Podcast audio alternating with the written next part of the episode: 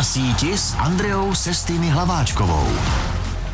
Dnes je se mnou ve studiu radiožurnálu Sport v pořadu na síti naše nejlepší rychlobruslařka na krátké dráze, neboli short tracku, Michaela Hrůzová. Ahoj Míšo, díky, že jsi Ahoj, přišla. Andrejko, děkuji za pozvání. Pro nás v Česku je uh, možná rychlobruslení na krátké dráze méně známý sport. Nicméně ty jsi se aktuálně kvalifikovala na olympiádu v Pekingu a v Číně je to obrovsky populární sport. Očekávají se tam zlaté medaile. Tak uh, jak moc je v Číně tedy tento sport populární? Obecně v Číně i v celé Asii je tento sport velice e, populární a Aziatky vlastně už dlouhodobě patří mezi tu světovou špičku, takže určitě očekávají velké výsledky v Číně. Mezi kým se bojuje o ty medaile, řekněme i o zlatou, řekněme?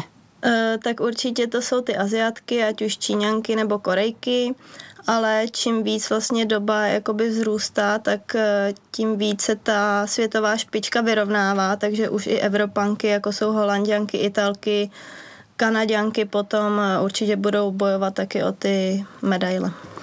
Míšo, nemají lidi přeci jen tendenci, když řekneš dělám rychlo, rychlobruslení na krátké dráze, porovnávat to třeba s Martinou Sáblíkovou? Určitě většinou jakoby říkají, že tak to bude určitě další Martina Sáblíková, tak my vždycky vysvětlujeme, že to není to samé a že vlastně bruslíme na normálním hokejistickém stadionu a nepotřebujeme na to dlouhou dráhu. V čem ostatním se tyhle dva sporty uh, liší? Tak největší rozdíl je teda v té dráze, že my bruslíme na hokejovém stadionu a potom určitě velký rozdíl je v nožích, kdy na dlouhé dráze mají vlastně ty klapačky a my máme pevné nože. Co to je při... klapačky? Klapačky je, že oni mají vlastně volnou patu, takže jim to vlastně jakoby klape při odrazu a my máme to pevné, pevně přidělané k bruslím. Aha, takže se tím liší ohromně hlavně i technika. Mm, určitě, určitě. Uh, zkoušela jsi někdy rychlobruslení jako takový? Uh, tak za, za mých mladých let jsme občas jezdili na závody na dlouhou dráhu, ale klapačky, ty nože jsem nikdy nevyzkoušela. Který z těchto sportů je víc v Česku populární? Kde vidíš více uh, třeba dětský mládeže začínající? Mm, tak myslím si, že jakoby populární pro lidi je to určitě long track populárnější kvůli tomu, že tam je Martina, ale myslím si, že tu dětskou vlastně základnu máme určitě větší my. Myslíš si, že to je právě proto, že třeba v Česku nejsou ty, uh, ty dlouhé uh, dráhy a spíš určitě, se to dá dělat na tím, stadionu? Že my to máme vlastně přístupnější tím, že jsme na tom zimním stadionu, tak je to přístupnější pro, pro veřejnost. I no. Líší se třeba i to, v čem jste oblečený, protože přece jenom u toho rychlobruslení já nevidím až tolik kolizí a pádů, ale ve tvém sportu v short tracku tam si myslím, že to je na denním pořádku. Tak co, co máte vlastně na sobě? Největší rozdíl je asi v tom, že na long tracku nenosej helmu. Uh-huh. Tím, že vlastně jezdí každý sám, takže to je největší rozdíl a naše výbava pak my máme vlastně helmu, a z chráničů ještě holení chrániče a potom máme neproříznutelné drezy, kdyby vlastně se tam stala nějaký, nějaká řezná zranění a i neproříznutelné rukavice. Takže když do tebe někdo narazí přímo bruslí, tak mm. ti mhm. neprořízne kombinézu. Mm. I ale... tak se to jako může stát, občas nějaký menší jako řezné zranění jsou, ale mělo by to tomu zabránit. No. Co se ti teda pod tou kombinézou vytvoří, když tě neproříznou? Takový škrábanec asi, no. A velký třeba hematom. Já teda jako zatím ty úrazy musím zaklepat, že žádný řezný ani žádná zlomenina mě naštěstí nepotkala, takže se tomu zatím dobře vyhybám. radiožurnálu Sport dnes poznávám pro mě absolutně nový sport, a to rychlobruslení na krátké dráze. S kým lepším než s českou dvojnásobnou olympioničkou Michailou Hrůzovou. A Míšo, popiš mě i posluchačům vlastně a závody v short tracku. Jak to probíhá? Mm-hmm. Tak závody v short tracku my máme vlastně tři individuální disciplíny. 1500 metrů, 500 metrů a 1000 metrů a potom máme e, týmové závody, což je štafeta žen a štafeta mužů na 3000 a 5000 metrů. Mm-hmm. A nově letos na olympiádě bude i smíšená štafeta, kde závodí dva muži a dvě ženy na 2000 metrů. Jak se tam střídají ty muže a ženy? E, startuje startuje žena, pak jede žena a pak muž, muž. Aha, mm-hmm. takže se předáváte si vyloženě kolík, jo?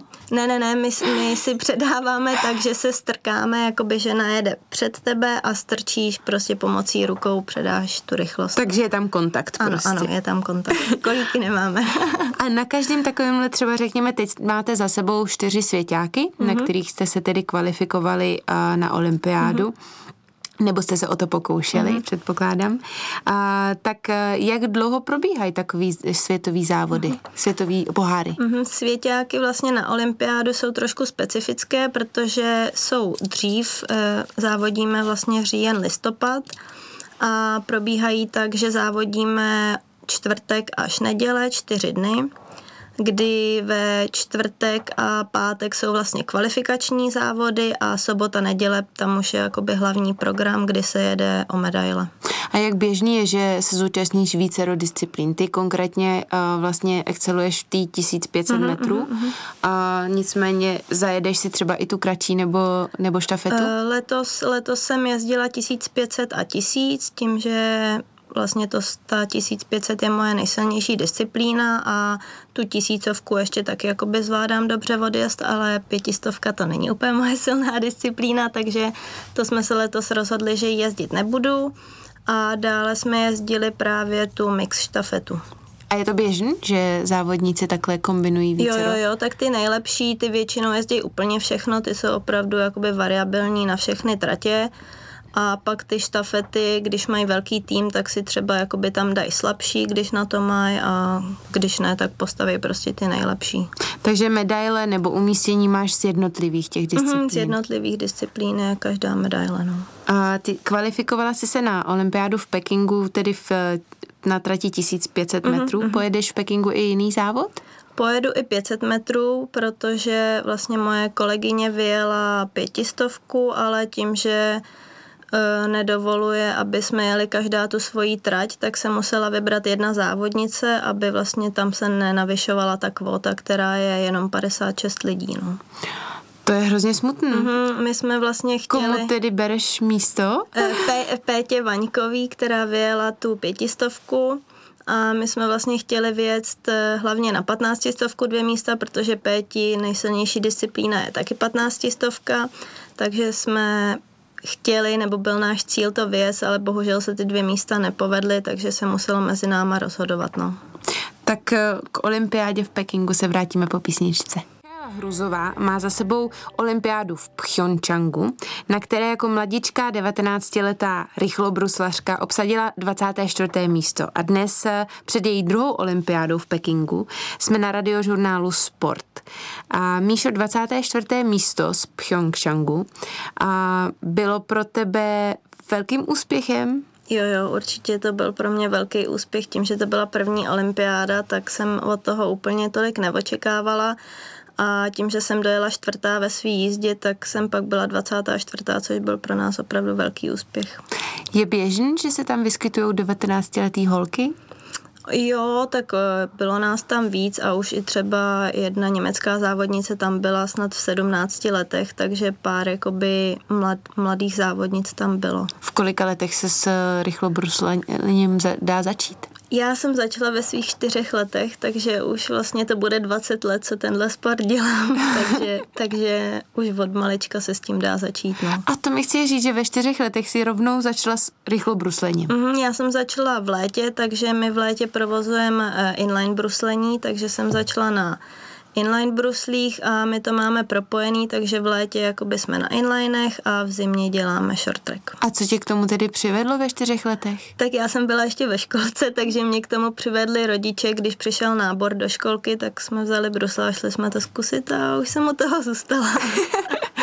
Když se tedy vrátím k tomu ohromnému úspěchu, což je účast na dvou olympiádách, um, ta druhá je tedy za dveřma, tak porovnávat je nemůžeš zatím, Ale co ta kvalifikace? Jak těžký bylo uh, kvalifikovat se na tu první a teď mm-hmm. na tu druhou po tom, co už máš určité zkušenosti? Mm-hmm. Tak uh, na tu první vlastně to byl obrovský splněný sen, že se mi to podařilo tam kvalifikovat a teď už bylo jenom na mě, jestli to dokážu potvrdit nebo ne a na těch závodech jsem si vedla docela dobře, už bych řekla, že zkušenějc a vlastně pohybovala jsem se okolo toho 25.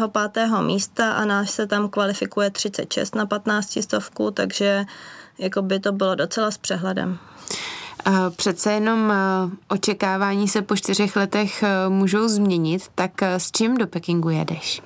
Tak asi s tím vylepšit si třeba to umístění z Pyeongchangu a hlavně asi, abych z toho měla dobrý pocit a abych věděla, že jsem tam do toho dala všechno a že už to líp našlo. Těšíš se? Těším se, určitě moc se těším. Neodrazuje tě ani ta aktuální covidová situace? Tak a... samozřejmě je to jako nepříjemný, ale tím, že už jsme v tom vlastně dva roky závodíme, tak už jsme na to asi docela zvyklí. Jenom to asi bude smutnější, jestli tam nebudou ty fanoušci, tak to určitě bude jako jiný, ale myslím, že i tak si to užiju. Short track neboli rychlobruslení na krátké dráze je podle mě dost adrenalinový sport, v kterým určitě ty diváci jsou slyšet a cítit. Jaký to je vlastně jet před prázdným stadionem? Určitě jako je, je to cítit, ale myslím, že to má i nějaké výhody, že aspoň slyšíte rady toho svého trenéra. Protože Ty, vlastně... když jedeš dokola, tak posloucháš rady trenéra. No, tak když, když tam nejsou eh, fanoušci, tak, tak jo, prostě ty taktický nebo trenér vidí i dozadu, takže ví, co se tam děje, kdo třeba se bude zkoušet předjíždět, takže Oni vlastně trenéři stojí asi dva metry od naší vlastně závodní plochy na takovém vyvýšeném pódiu a takže dá... nejsou uprostřed ne, ne, ne, ne, ne, jsou venku. Jsou jakoby venku za mantinelama. Mm-hmm. No. A dávají instrukce, které jsou jako dobrý slyšet a když tam jsou ty fanoušci, tak jako to většinou slyšíte jenom hřev a nic jiného, no. Takže musí mít docela slušný plíce a řvát jako hokejový trenér. Přesně, teď ještě s těma rouškama musí mít nasazený ty respirátory, takže to už není jako moc slyšet vůbec, takže kdyby tam byly ještě ty fanoušci, tak jako už neslyšíme nic, no. Eh, kdo tedy s tebou do Pekingu pojede? Jaký tým budeš moci vzít na olympiádu? E, tak tým bude můj manžel vlastně, trenér zároveň a to je náš celý tým, no. Připravuje ti tedy někdo uh, speciálně brusle, anebo jak tohle vlastně funguje, protože mm. lyžaři potřebují uh, mazat a mm. mít sebou techniky? Tak uh, na tréninky si vlastně připravuju brusle sama, uh, pak tam je takový jakoby ohybání, tak to dělá taky trenér, manžel. Takže manžel je vlastně takový tři v jednom, bych řekla, a zaskakuje vlastně všechno, co je potřeba. No. No je to skvělý, že máš takovýhle balíček štěstí v manželovi. Na síti s Andreou Sestýny Hlaváčkovou. Michála Hrůzová za Svobodna Sejpalová se mnou dnes v pořadu na síti na radiožurnálu Sport nahlíží do zákulisí a, méně známého, ale o to zajímavějšího sportu a to rychlobruslení na krátké dráze a, neboli short tracku. A, Míšo, já jsem se dívala na nějaké ukázky, když jsem si připravovala rešerši a byla jsem v šoku, jak drsný tohle vlastně může být sport. Patří uh, třeba mezi olympijskými zimními sporty mezi nejnebezpečnější? To bych úplně neřekla. Ty vlastně ty nárazy do těch madrací samozřejmě nevypadají úplně jako nejlíp. Nejhorší je, když spadne víc závodníků, tak je to opravdu nepříjemný, můžou se pokopat těma nožema, takže to je takový jako nebezpečný ale celkově ten sport vlastně už hodně vyzrál a i ty madrace jsou široký, asi metr, a tím, že jakoby zatím není mantinel, tak oni ty madrace jakoby s tebou tak nějak jakoby odjedou, takže když spadneš sám dobře, tak vlastně ani necítíš jako nějaký úplně bolestivý pád. No jo, ale tohle je uh, vlastně na stadionu, který je na to přímo dělaný. Hmm. Ale co, když trénuješ tady v Česku? Máte tady vůbec stadion, kde se tohle dá konkrétně trénovat? No, tak eh, my vlastně trénujeme v Benátkách nad Izerou, v mém rodném městě, kde trénujeme společně na stadionu s hokejistama. A tam bohužel ty mantinely máme a nemůžeme je jako odstraňovat na naše tréninky, takže si tam na každý trénink dáváme ty madrace ale nemáme úplně ty speciální madrace, takže tam ten pád jako trošku bolí, no, tam už je to trošku tvrdší. Jaký máš ty už za sebou nějaký zranění? Z tréninku konkrétně třeba? Z tréninku jako já moc nepadám, takže opravdu to musím uh, za, zaklepat, že jezdím tak jakoby na jistotu a opravdu těch pádů u mě se moc nevidí a vlastně velký nějaký zranění ani nemám. Nej, nejhorší byl asi výron kotníku, ale nic horšího jsem naštěstí neměla. Tak to naštěstí není až tak hrozný. Ano, ano, ano. Nicméně, když jsi zmínila, že nej, nebezpečnější je, když spadne vícero závodníků, tak já jsem včera viděla video, který um, myslím, že obletělo svět mm-hmm. po olympiádě v Salt Lake City. Mm-hmm a to uh, Stevena Bradburyho, který vlastně jel celý závod poslední. A v poslední zatáčce, opravdu v tom posledním rohu, se vysekali všichni ty čtyři před ním mm-hmm. a on to prostě jenom dojel a získal zlatou medaili. Mm-hmm. Děje se to? Ne, to už, se, to už se úplně neděje. Já jsem neviděla asi závod, ve kterým by se to takhle stalo. A on už vlastně v tom finále byl tenkrát jako outsider, už se tam dostal se štěstím a tam právě i bylo vidět, že jim ani nestíhal. A pak prostě ty čtyři před ním spadly a on dojel do cíle, ani nevěděl vlastně, co se stalo. Ale jakoby teďkon ten sport taky hodně se vyvinul v tom, že už se jakoby nesmí třeba tak faulovat, že už mají rozhodčí i videa, takže všechno zkoumají na videích, takže ty závodníci vědí, co můžou a co nesmějí, takže si na to dávají větší problémy, no, větší, větší pozor si na to dávají. A to právě, jak jsi zmínila to faulování, je to nějak vlastně uh, třeba hm, penalizovaný? Mm, určitě, tam vlastně jsou daný pravidla, které všichni známe a při těch předjetích prostě normálně bývají penalizace za to, že prostě se nějak špatně strčili, nebo tam prostě nebyl, nebo ten tam zase byl. A určitý strkání je tam povolený, nebo vůbec Mo- nic? Moc ne, no. Moc Takže ne. jakýkoliv kontakt je většinou mm, mm, kontroverzní. Mm, mm, Nicméně, uh, ty jsi zmínila, že měl ohromný štěstí. Jak moc je tedy štěstí důležitý, když se tam rozjede uh, pět nebo šest závodnic a podle mě jako, jak se to na začátku rozjede, tak tak to většinou dopadne, když se samozřejmě předjíždíte. Uh-huh, uh-huh. Tak toho předjíždění je tam opravdu hodně, takže většinou jakoby to štěstí ti může taky pomoct. Eh, můžou prostě před tebou spadnout jako dvě závodnice, takže to jako to štěstí určitě tam je taky v tom sportu hodně. K tomu, jak se uh, dá trénovat v Česku, uh, rychlobruslení na krátké dráze se vrátíme v příštím příspěvku. Dnes už jsme několikrát s Michailou Hrůzovou na radiožurnálu Sport probírali těžké podmínky v Česku pro trénování v jejím sportu. Jak se dá tedy v Česku rychlobruslení na krátké dráze trénovat? Říkala si, že u vás v tvém rodném městě tam podmínky jsou, ale jak je na tom vlastně celá Česká republika? Tak my tím, že jsme opravdu malý sport, tak těch základen máme docela málo. Vlastně největší základna je u nás v Benátkách a tam trénujeme na zimním stadionu společně s hokejistama, takže ty podmínky pro nás nejsou úplně nejlepší, protože ty hokejisti nám tenhle docela rozbijou. A vlastně, když porovnám let eh, u nás v Benátkách a tam, kde závodíme, tak se to prostě nedá porovnat a i tím, že trénujeme opravdu na zimním stadionu, tak tam jsou v zimě fakt zimy. Hmm. Teď máme minus dva a v zimě jsou tam i minus čtyři, takže jakoby trénovat v takto zimních podmínkách jako není úplně příjemný i pro svaly a tak, no. Je to tak, že uh, těžko na cvičišti, lehko na bojišti, jo. anebo ti to ubírá naopak? Uh, tak jako my jsme se vlastně celé léto připravovali ve Francii, takže když máme tu možnost trénovat někde jinde, tak ji jakoby určitě využíváme. No. A je tedy Francie tou destinací, nebo kam jinam ještě v cizině uh, dojíždíte na třeba nějaké tréninkové mhm. kempy? Mm-hmm, mm-hmm. V minulých letech jsme jezdili třeba do Polska a tam vlastně záleží, s jakým tím týmem se opravdu domluvíš a Eh, Teď vlastně spolupracujeme s těma Franc- s francouzema a to se nám opravdu osvědčilo, takže určitě bych tam ještě chtěla před olympiádou zamířit na nějaký poslední vlastně přípravy. Jak tohle teda funguje? Říkala si spolupracujeme, tak eh, je to na osobní bázi nebo třeba váš svaz se domluví? Mm-hmm, určitě vlastně trenéři nebo svaz se domluví a ne všichni jsou vlastně jakoby obětaví vlastně jakoby připustit tam ten tým, takže vlastně ta Francie byla velice otevřená vůči nám, takže jsme byli moc rádi, že nás tam vzali a jsme moc rádi za to, že jsme tam mohli s nima trénovat.